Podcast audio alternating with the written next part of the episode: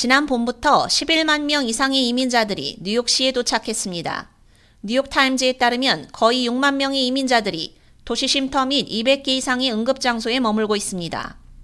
지난주 뉴욕시 학생들이 개학했을 때 약 2만 명의 이주 아동들이 학교에 등록할 것으로 예상됐습니다. 지난 6일 에릭 애덤스 뉴욕시장은 이민자 위기가 도시를 파괴할 수 있다고 경고했습니다. 애덤스 시장은 국경에서 자칭 보호관할 구역으로 이민자들을 버스로 이송하는 것에 대해 공화당 그렉 에벗 텍사스 주지사를 비난했습니다. 하지만 연방정부 역시 이민자들을 국경에서 미국의 다른 지역으로 재배치하고 있습니다. 애덤스 시장은 9일 이민자 위기 비용 증가에 대응해 내년 봄까지 뉴욕 경찰국과 보건부를 포함한 모든 시기관에 최대 15%의 삭감이 있을 것이라고 발표했으며 이는 시 서비스 제공에 더 많은 영향을 미칠 수 있습니다.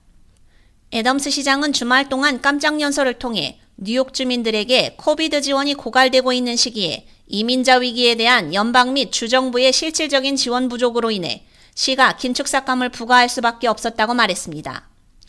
이어 우리는 망명 신청자와 관련된 인도주의적 위기의 한가운데 있으며 이 위기로 인해 우리 도시는 3년 동안 120억 달러의 비용이 들 것이라고 덧붙였습니다. 행정부는 이러한 삭감을 통해 프로그램과 서비스의 중단을 최소화하고 해고는 없을 것이라고 발표했습니다. 현재 예산은 1,070억 달러입니다.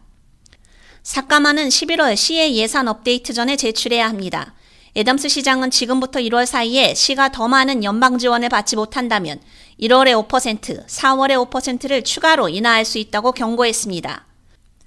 또한 향후 4년 동안 5% 삭감을 더 부과할 계획이지만 더 많은 연방 및 주정부의 지원이 이루어진다면 이러한 삭감을 막을 수 있다고 밝혔습니다.